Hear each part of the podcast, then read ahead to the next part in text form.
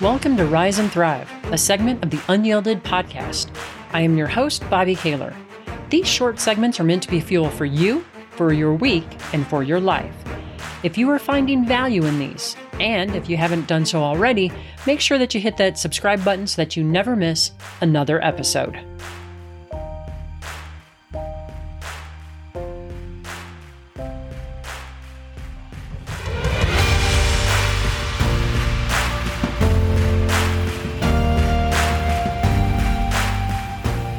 Owe a debt of gratitude to Mrs. Weimer.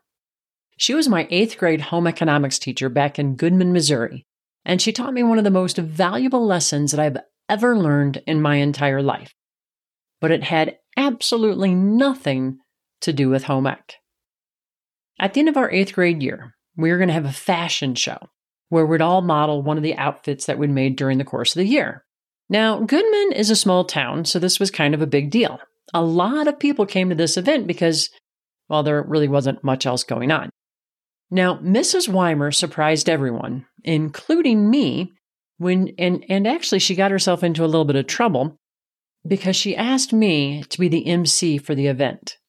And you see, at the time, I still had really bad speech problems. I will never, ever forget the day that she asked me.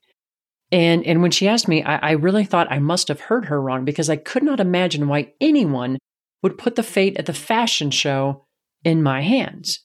And I still remember her words. She said, I know that this will challenge you. I know that it will push you. And this will probably be the hardest thing that you've ever done. But I also know that you can do it. You'll just need to work really hard. And I did. Every single night for the six weeks leading up to that fashion show, I practiced reading the note cards describing the outfits of the other girls. And it was painstaking work. I mean, painstaking work. Word by word, I got through those cards.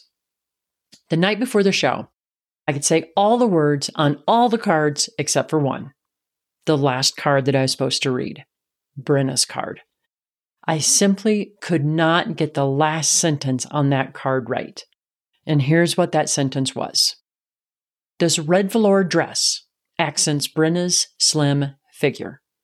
It just tripped me up. And I just couldn't get it right. And my mom kept saying, Why don't you ask Mrs. Weimer to change the card? Man, I didn't want to do that. I really did not want to let Mrs. Weimer down. She had taken such a risk on me.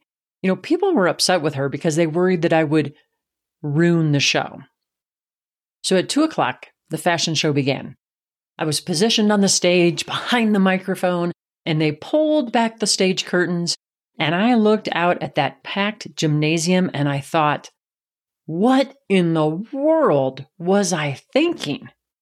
But I began and I started making my way through the cards. And surprisingly enough, I wasn't making any mistakes people could actually understand me. I made it all the way through. I got to that last card, Brenna's card. I took a deep breath to calm my nerves, and I began. I got to the very last sentence, and I calmly and clearly read This red velour dress accents Brenna's slim figure. I was stunned that I had managed to do it. And as I looked out at the crowd, I saw both my mom and Mrs. Weimer starting to wipe away tears. They were the only two people in that packed gymnasium who knew the effort that went into that one sentence. I've never, ever forgotten that day or the lesson that it taught me. And the lesson is this there is an enormous difference between your present performance and your true potential. Your present performance is simply where you are today. It in no way determines where or what you can do. It is simply your starting place. I see people confuse these two things all the time. In countless coaching sessions over the years, clients have started to beat themselves up for where they are or, or how they're not performing the way they wanted to be. And then doubt sets in. My greatest joy in coaching has always come about when I'm able to, able to help someone see beyond their present performance and instead see everything that they can be. And here's what those experiences have taught me there is a world of possibility beyond your present performance. So don't sell yourself or your potential short. Keep going and continue to rise and thrive.